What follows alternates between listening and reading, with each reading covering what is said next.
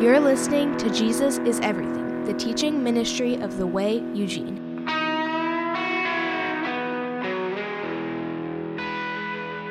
Remember several weeks ago at the end of Second Corinthians, or pardon me, at the end of Ephesians, when we were at the end of Ephesians, we got into that text that everybody knows, right? The whole armor of God. And we talked about spiritual strength and what it was that God desires for us to be strong in. And we talked about like the physical feats of strength, the guy that listed, lifted, you know, 2,000 pounds or whatever, you know, and almost died doing it, or like the smartest man on earth with the highest IQ, and all these different kinds of strength or forms of strength. And there's, the truth is, is there's some really impressive human beings. If we look at the world around us, there really are very, very impressive people. And so, I mean, right now, if we thought about it, a lot of it is generational or cultural, but a lot of us could list out people that we find impressive, right, in various fields. And so, in science and those kinds of things, mathematics, of course, you go Albert Einstein. That's a once in a lifetime intellect. That guy is impressive, right? Or you talk about the sports world and you just go, doesn't matter what era you're from and comparisons. Michael Jordan, impressive right? Or you think about the arts and you think about composition and music, and whether you're into classical music or not, there's no denying that the melodies that Mozart wrote are universally beautiful. There's no one, whether you like the music or not, it's impossible to say that's an ugly melody. It's beautiful, right? And so, in that way, there's really some impressive people. And a lot of times, when we find someone impressive, if we're connected to that thing, whether it's athletics or academics or arts or whatever it might be, we look to a person and we go, I want to be like that person. I want to imitate them because the thing that they're doing, it's, it's good, it's impressive. That's what I want to do. But there's this glitch in the system for us as Jesus followers, right? Because we have this sort of built in knowledge as we go through God's word that we, as Jesus followers, aren't supposed to look like the people in the world. Which would lead us to have to consider that maybe the people that we're often most impressed with in a worldly sense, in a human sense, aren't the actual examples of what we should be aiming for, right? There should be some sort of separation. And so then the question is okay, well, if it's not people in the world who are providing examples for us of excellence and things that we could aspire to in our human existence, who should we be looking toward for inspiration? And I would recommend to all of us that we would look to God's Word and look at biblical characters, biblical stories, and the examples that they provide so that we could be inspired to say, ah, those are examples of what I actually, ultimately, eternally want to be and want to be like. And so there's that old question. We, we, somebody asked this question. I think, Mindy, you asked this months ago. Is that question of like, okay, not Jesus, you have to take Jesus out of the equation. But if you could spend an hour talking to anybody in the Bible, a character from the Bible, who would you want to just hang out with and spend time talking? Who? Matthew, interesting. Paul, yeah, like, yeah, like explain Jesus to me, Paul. That would help. Who else? Somebody at one point, go ahead, Lee. Esther, yeah, that was a beautiful one to go like, what an, what an epic story. Moses, that'd be great to hang out with Moses, Abraham, and go, you're dumb too. That's great. Like, there's, there's that part of like wanting to make a connection to someone biblically and go, I would really love to hang out with them and sort of just get something of them, right? I'd love to hang out with Job. He's my guy, right? I'd love to hang with Job and just go, how did you do it? Like, how did you endure? Like, how could you still say God was good in the midst of all the junk that you were going through? And I'd just love to pick some of that up. Now, here's a little twist on that question. Going and hanging out and talking with someone is great. That's awesome. But is there anybody in the Bible that you could think of? Don't answer because it's going to ruin the rest of my sermon. But, but is there anybody in the Bible that you would say, I'd like to trade lives with that person? I would actually like to live the life that that person lived. Now, that's an interesting concept because here's, here's the thing. Track with me on this. I've said endless times that the purpose of God creating you and me is to be conformed to the image of Jesus. That's what Paul says in Romans chapter 8. verse 29, when he talks about God's foreknowledge and his predestination, God created you and me to ultimately look and act like Jesus. Follow this. When God created Adam and Eve, unique among all of God's creation, unique among animals, birds, natural, the natural order of things, God created humanity unique. In that, He created us in His image. We're a reflection of God. Imago Dei. We were created in the image of God. God created our parents, Adam and Eve, to have fellowship with Him, to be in union with Him, and have this conversation and this peace between humanity and God. In the same way that Jesus, in the flesh, and remember, Mark's gospel is about Jesus in the flesh, right? It's, it, it's for us to look at Jesus and say that's the kind of relationship I'm supposed to have with God. That's who God created us to be, was like Jesus so that there's no sin in the way, that there's no issues of pride or arrogance in the way, but we just have this relationship with him. So ultimately Jesus is the perfect image that we're looking at and need to become. Now, here's the problem. Having that knowledge, when we as Christians understand that we're supposed to be like Jesus, and, and, and we wear the bracelets, what would, bracelet, what would Jesus do, right? I, I, met a guy this week who still wears that bracelet, and like it's just like his thing. That's his anchor. Is like, what would Jesus do? How many of us maybe need to go back to that trend and just be like, every day, what would Jesus do? Not what I am doing. So take that to its natural conclusion. But I think oftentimes when we have that knowledge that it's Jesus that we're shooting for, and, yet we know that we fall short, right?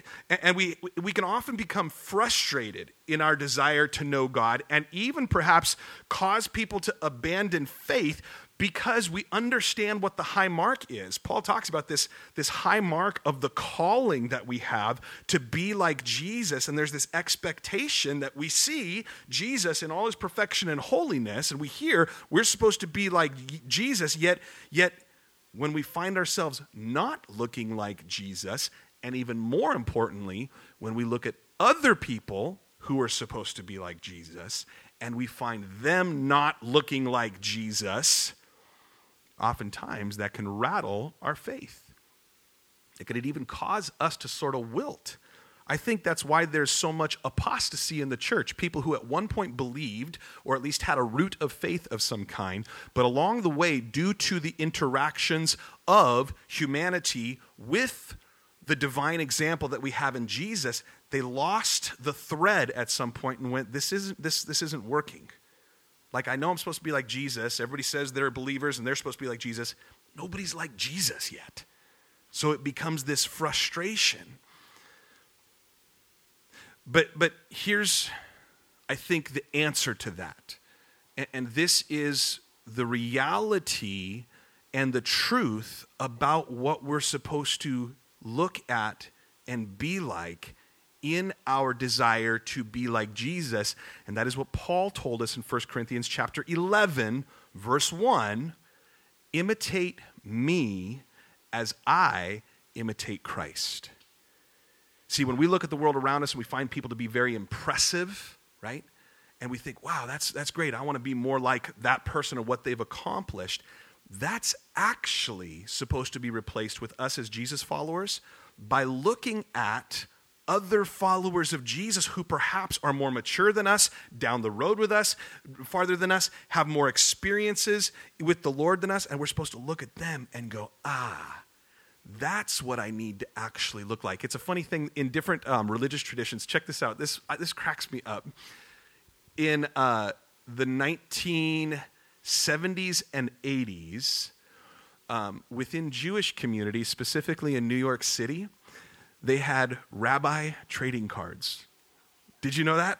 It's, it's so funny. I, I, it, I had seen this in a movie and went, that's not real. And then as I was thinking about this, I went back and looked at it. And the truth is, there are rabbinical trading cards. So, so Rabbi uh, Abraham Yashevitz or whatever their name is, whatever, they're like, yeah, I got his like his trading card. I got this guy, right? And it says it uses like a famous quote of that rabbi or whatever, and then they collect the whole set, you know. And so there's all these little Hasidic boys instead of baseball cards, they've got rabbi trading cards, right? but check out why, right? They're looking to those within their faith that are saying, listen, here's the example we're setting out for you of what it looks like to be faithful and following after God. It happens in Catholic and Orthodox traditions as well. They look at what they call saints right? And they take note of people throughout the history of the church who have led exemplary lives or, at the very least, done things for the name of Jesus and for the purpose of the mission of the gospel that's worthy of recognition. God says in the Bible to give honor where honor is due, not to worship somebody, but, but to take note of it and go, maybe I should be a little bit more like that person who was willing to sacrifice their life for the purpose of the gospel within our evangelical context, we've sort of stepped away from those things because we, we at least theologically say, well, we don't want to elevate a person, we want Jesus to be the highest. That's true, but what happens practically within the evangelical world? We hear a really good pastor who's a really good speaker and a really intelligent guy who knows theology, and all of a sudden, we become their disciple. And all we do is elevate them and go, no, I only listen to fill in the blank of whichever pastor you listen to or whichever podcast you listen to right? We do the same thing for better or worse. But the concept here and the idea is that we should be looking to those who are pursuing Jesus in a way that leads us to that discipleship and that transformation that takes place along our lifelong journey of following the Lord that helps us get there, that provides an example that we could say, I need to imitate that. I'll submit to you this morning as we're in Mark chapter 1 that there is a Bible character that if you and I were going to say, actually, I want to live their life, they're the image of the person that I actually want to imitate. Because as I've tried imitating Jesus, I know I'm not there yet, right? I'll get there. We'll talk about that in a second, but I'm not there yet. So who is it that I can attach myself to? Well, in Matthew 11, verse 11, Jesus himself says that the greatest man born among women, meaning the greatest person to ever live, is John the baptizer. That's who Jesus says, in comparison to everybody else, John's the greatest. The person that was born, and this is Jesus' cousin, John the Baptist, and, and, and he says he, he's the greatest.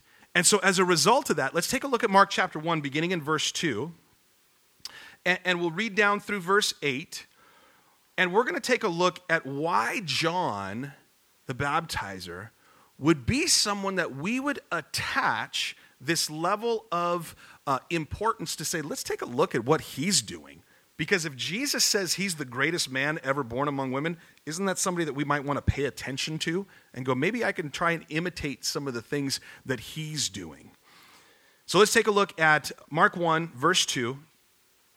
It says, As it is written in Isaiah the prophet, Behold, I send my messenger before your face who will prepare your way, the voice of one crying in the wilderness.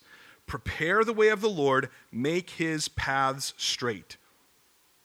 John appeared, baptizing in the wilderness and proclaiming a baptism of repentance for the forgiveness of sins and all the country of Judea and all Jerusalem were going out to him and were being baptized by him in the river Jordan, confessing their sins.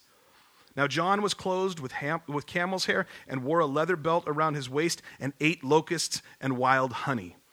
And he preached, saying, After me comes he who is mightier than I, the strap of whose sandals I am not worthy to stoop down and untie.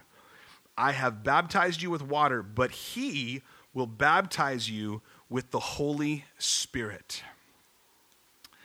See, I believe John the Baptizer becomes for us the model of who we should imitate and desire to be in our physical lives.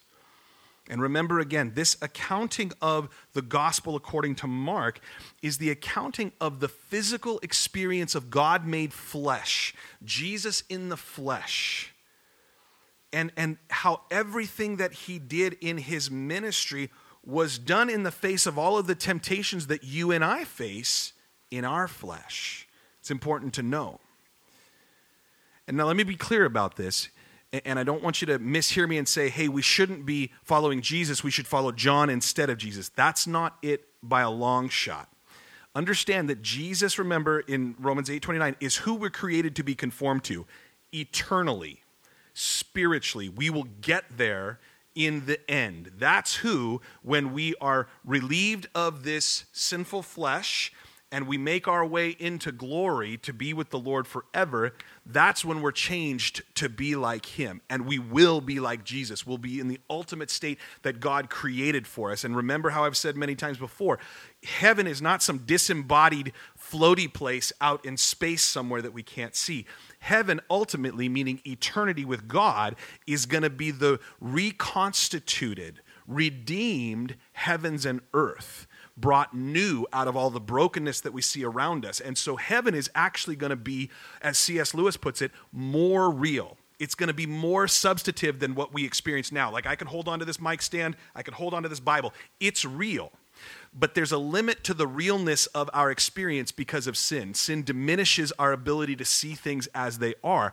In eternity, when sin is removed, it's as if this veil is going to is going to be fully removed from our eyes, and we'll see as things are supposed to be seen in God's glory, the light of God's glory, Jesus as the center of the universe, and everything else in right relationship. That's what we're looking forward to. That's why Paul says in Romans chapter 5 that we need to build endurance is to get through this experience right now so that we can get to what God has ultimately planned for us. So don't hear me saying that I'm replacing Jesus with the apostle with with pardon me John the baptizer, but rather in our journey to get to where we're going to be, we have the ability to look at those who are models of what it looks like to pursue Jesus, and we should attach ourselves to them. John the Baptizer is just one of many, and because Jesus said he's the greatest, I say we start there.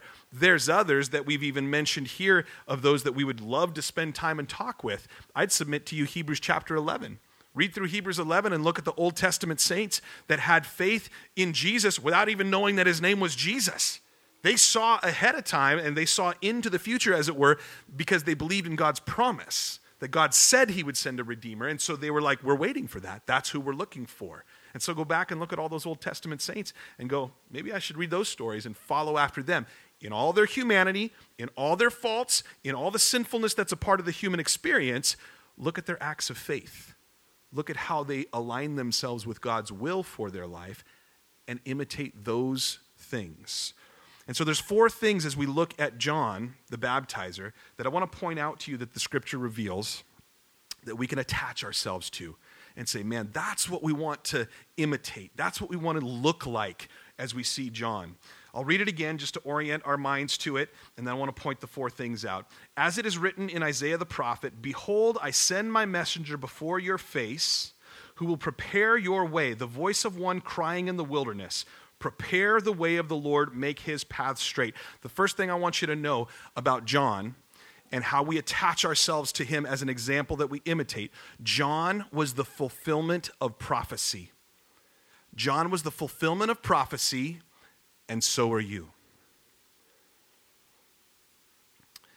When Isaiah the prophet speaks, he says, Behold, I send my messenger before your face who will prepare your way. The voice of one crying in the wilderness, Prepare the way of the Lord, make his path straight. John fulfills this prophecy by being the one who comes before Jesus and starts declaring, Hey, he's coming. The one that we've been waiting for, he's coming. This is the one. When he's in the city center and he sees Jesus passing by with his disciples and he calls out, Behold the Lamb of God who takes away the sins of the world. John makes, he's the herald. He's the one that walks before the king, blows the trumpet, and says, Here he comes. Get ready. This is the king. This is the one that you and I are to show honor to. You and I fall in line with that. And here's why. Mark down Jeremiah chapter 31. I'll read it to you. Don't bother turning there. Jeremiah 31, beginning in verse 33. Listen to this. Jeremiah prophesies for this is the covenant that I will make with the house of Israel after those days, declares the Lord. I will put my law within them, and I will write it on their hearts, and I will be their God, and they shall be my people. And no longer shall each one teach his neighbor and each his brother, saying, Know the Lord, for they shall all know me, from the least of them to the greatest, declares the Lord. For I will forgive their iniquity, and I will remember their sin no more. If you have believed upon Jesus, if you have placed your faith not just in the simple act of belief, hoping that you're good enough to get to heaven, but if you have submitted your life to Jesus' authority and say, the work of the cross applies to me, it's, it's what has washed me clean of sin. There is no more iniquity or sin on my account. I'm clean, and I have God's presence in my life. His law, which is eternal, has been written on my heart. The Holy Spirit is directing and guiding me. Then you and I, like John, are also called to prepare the way for Jesus. John did it in the first coming of Jesus. In his first advent, John was the herald. Here's the awesome thing as Jesus prepared to leave the earth, at the end of his life here, his death and his resurrection, he commissioned each one of us, you and I, to go out and make disciples. We are now the heralds of his second coming. We're the ones who are to tell those around us and tell the world, we're to blow the trumpet and say, guys, the king is coming. That's our task, it is, is to prepare the way in the same way that John prepared the way. And so the first thing to understand about John was that he was the fulfillment of prophecy, but so are you and I. We are called to prepare the way for Jesus. Verse 4, Mark 1, verse 4 John appeared baptizing in the wilderness and proclaiming a baptism of repentance for the forgiveness of sins. And all the country of Judea and all Jerusalem were going out to him and were being baptized by him in the river Jordan, confessing their sins. Number two, John was Christ centered. He was all about preparing the way for Jesus. And because John was Christ centered, he had to be gospel centered proclaiming good news of the king's coming. And if he was gospel centered, then by nature, John had to be repentance centered. That's what we need to imitate. That's what we need to connect to John's example is. See, the good news of the kingdom of God come, which, which we're going to hear Jesus state in a few verses later, uh, next week as we see it. Jesus declares what the gospel is. Remember, after John was arrested, Jesus came into Galilee proclaiming the gospel of God. This is the good news that Jesus proclaimed, saying, The time is fulfilled, the kingdom of God is at hand. Repent and believe in this good news that the kingdom of God is at hand. And so, because John was all about Jesus and preparing the way for Jesus, just like you and I are supposed to be all about Jesus, preparing the way for Jesus, John was all about repentance. You and I need to be about repentance. This good news of the kingdom coming, Jesus' presence, his church that he establishes, the family of God expanding. This good news is spiritual ascendance we start from our lowly estate as sinners, separated from God because of our sin, and because of the work of Christ, we ascend to the spiritual truth that we are now a part of God's family. But not only is the gospel spiritual ascendance, it's also spiritual destruction.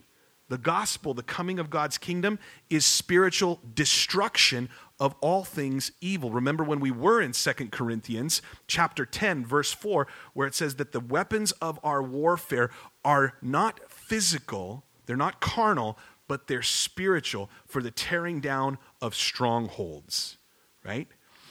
The weapons of our warfare, they're spiritual. Repentance is not just about telling God you're sorry. Repentance is not just saying, well, God, here I am again, and I sinned a bunch this week, so I'm going to take the bread and the cup again, and gosh darn it, I'm so sorry, God, I messed up again. I repent, I confess. Yes, it is, but it's more than that. Repentance is spiritual destruction. It's us identifying ourselves with the crucifixion of Jesus so that we see that the sin that was paid for on the cross is being destroyed in our lives by partaking of what Christ gave to us Himself.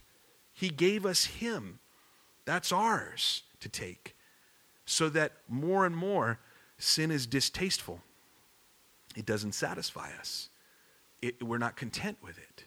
And the more we bang our head against that wall, we just go, Why am I doing this? That needs to be destroyed. We need to be violent against our sin. Every issue that you and I have internally with ourselves and with other people might manifest itself in some sort of physical, emotional, or, or mental manner. But the core of every issue that we have, every conflict we have, is spiritual in nature. And the coming of Jesus into our life is not just to build the good, it's to destroy the bad. So, spiritually, all of our conflicts, the root of all of our issues, no matter what that conflict is that seems physical or mental or emotional, it's actually spiritual in its core. And coming and Jesus being brought into that situation isn't just to brighten our day and say, hey, look up, come on, it's going to be okay. It's actually to destroy the things that are bad. I want you to mark down Matthew chapter 11. I referenced it earlier in terms of Jesus saying that John the Baptist was the greatest person ever born among women. But what I want to do is give you you a little bit of context into why Jesus was saying that. John the Baptizer, here, here's what's so awesome about John. John, who was fulfilling prophecy by declaring that Jesus is the Messiah, behold the Lamb of God who takes away the sin of the world, he says that early on in the gospel accounting, but later on, John's in prison, and all of a sudden, John's having a moment of doubt. In Matthew chapter 11, it says when Jesus had finished instructing his 12 disciples, he went on from there to preach in other cities. Now, when John heard in prison about the deeds of Christ, he sent word by his disciples and said to him, Are you the one who's to come, or shall we look for another? John has already declared Jesus to be the Messiah, but he's having a moment of doubt and saying, Are you really, was I wrong? Cousin, did I get something wrong here? Are you really the one, or should I still be waiting for someone else? Because I'm in prison. I thought prophetically, as the voice of one calling out in the wilderness, the moment I declared to you, bum ba da ba, here's the king, bada bing, all of a sudden, here's the kingdom. And all of a sudden, we get to be your boys and we get to be a part of the kingdom and all these good things. And yet, here I am rotting away in a Roman jail. How, how is that the kingdom? But look at what Jesus' response is Jesus then begins speaking to the crowds concerning John the Baptizer. And he says, Blessed is the one who's not offended by me. And he asks the crowds, What did you expect to see out in the wilderness? A reed shaken by the wind?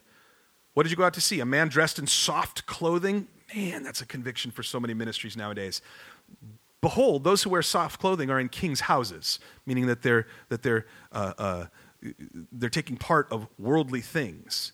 But wh- what did you go out to see? A prophet? Yes, I tell you, and more than a prophet.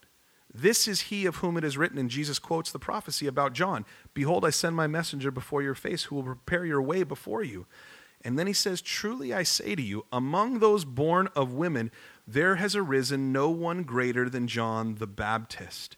Yet, the one who is least in the kingdom of heaven is greater than he. From the days of John the Baptist until now, the kingdom of heaven has suffered violence. It's a funny way to render that. The kingdom of God has grown through violence, is the rendering that should be accurate there. And the violent take it by force. That's a weird thing for Jesus to say, is it not? That the kingdom of God that's coming, this kingdom that's supposed to be about peace and joy and love, is somehow taken by force, and the violent take it for themselves. I, I, submit to you that that reference that Jesus is making is not about physical violence in any way, but that it is an emulation of John the Baptist's example in declaring Jesus to be the one and to be performing baptisms of repentance. That those of us who desire the kingdom of God, we take it by violence against our sin. We repent and we confess. We go through transformation in our spiritual lives, beginning with our baptism. Throughout the rest of our days, we violently, violently deal with our sin in such a way that the kingdom of God increases, because that's what we really want. John was Christ centered, he was gospel centered, and therefore he was repentance centered. We need to be repentance centered, killing the flesh, killing sin in our life over and over and over again. Back to Mark chapter 1. It says in verse 6 Now John was clothed with camel's hair and wore a leather belt around his waist and ate locusts and honey. And he preached, saying, After me comes he who is mightier than I, the strap of whose sandals I am not worthy to stoop down and untie. The third thing that you and I need to connect to with John the Baptizer as an example, and why we would want to imitate him, is because John was humble. This may be the most important thing I say today and forget that I'm the one who said it. This has nothing to do with my, my preaching at all. But this statement may be the thing that our generation needs to hear about the gospel going out, about Jesus' rule and reign ultimately. It's that John was humble. We need to imitate that more than anything else in our lives in the accounting of the gospel according to John the Apostle, in John chapter 3, verse 30, Jesus has entered into his ministry. He has his disciples. John the Baptizer had his followers who were assisting him and a part of his ministry in this baptism of repentance. And yet they both ended up in this same region. And both groups, Jesus and his disciples, John and his disciples, are baptizing. Yeah? And John's disciples come to him and go, what, what are we supposed to do now? Jesus is here with his guys, and everyone's going over there for him to baptize them. What are, what are we supposed to do? And John goes, This is what's right. And he provides the example for us, and he says, He must increase, and I must decrease. When I say that that's the most important thing I'm going to say today, that might be the most important thing I ever repeat out of Scripture, period. And that's not hyperbolic. I'm not trying to put on a show for you there. In our calling to follow the way of Jesus, to live in the salvation that He bought for us on the cross, He has to become more and more and more in our vision, more and more and more in our behavior, and less and less and less of us. That has to be the guiding principle for us in ministry. It has to be the guiding principle for us in our life. It has to be the guiding principle for us in our relationships. More of Jesus, less of us. And that's why we look to someone like John the Baptist and say, as he was doing and showing the example of, I need to imitate that. That's what I need to take in. John was humble, number three. Back in Mark chapter 1, verse 8. I have baptized you with water, but he, meaning Jesus, will baptize you with the Holy Spirit. As always, we can, we can understand and grasp on to the theological truths that Scripture provides for us. God's given us understanding. Like we can latch on to those ideas and, and we can internalize them and we could study them and take notes and go, yeah, I get that. That makes sense. Regardless of what Lukian said, I understand actually what's going on. Good. But to actually fulfill and do the thing that we're supposed to do, there's a recognition by John. He was aware of the Holy Spirit's role in Jesus' ministry and the role of the Holy Spirit in our lives to be conformed to the image of Jesus. You can intellectually know everything about everything in the Bible, but without the activating work of the Holy Spirit, it's just head knowledge it's not actually our life. It's not actually our heart. No good example, no discipleship course, no theological understanding can replace the necessity of the work of the Holy Spirit in our flesh. And so when we come together as God's people, it's not simply to, to increase our knowledge. It's not simply to have that sort of, moral uh, therapeutic deism, right? Where we do good things to feel good about ourselves and hope that God's happy with us. That's not the goal. It's to release authority, control, direction, power, everything that we try and hold on to, and we give that to the Lord and say, You're in control of it. You're in control. The Holy Spirit's working. I'm looking at Jesus as the ultimate goal. I'm looking at those around biblically, historically, right now. present day saints that are doing the things that lead us to look like Jesus, and I'm going to imitate those things. I'm going to look at the opportunity to grow into what God has prepared for us. I think the last thing that I would say in, in regard to, to this entire topic, and this has been an area of growth for me that's taken me years of study to sort of weave my way through and sort of uh, really come to a full understanding. Back to that original scripture that I talked about, Romans chapter 8, verse 29. When it says that God predestined us, that He had foreknowledge, and that He predestined us to be conformed to the image of Jesus. Because of that piece of information, when we look at how God created Adam and Eve, I hope you understand that God's plan of that predestination for all people is not sat in the middle of the debate between Calvinists and Arminianists. It's not. The idea that God chose some and not others. God created humanity in his image. His desire is to be reconciled to humanity. Now, in the theological working out of things, are some condemned to hell? Yes. But why? because of their rejection of the gift of salvation. Was that foreknown by God as well? Yeah, absolutely. He knows all things, He knows the end from the beginning. But take note, His desire is for you and I to be conformed to the image of Jesus because He wants relationship with us. And so that knowledge should be the thing that drives us to desire holiness that drives us to desire to be obedient to the things that God has given to us. He's already written his law on our hearts. It's there.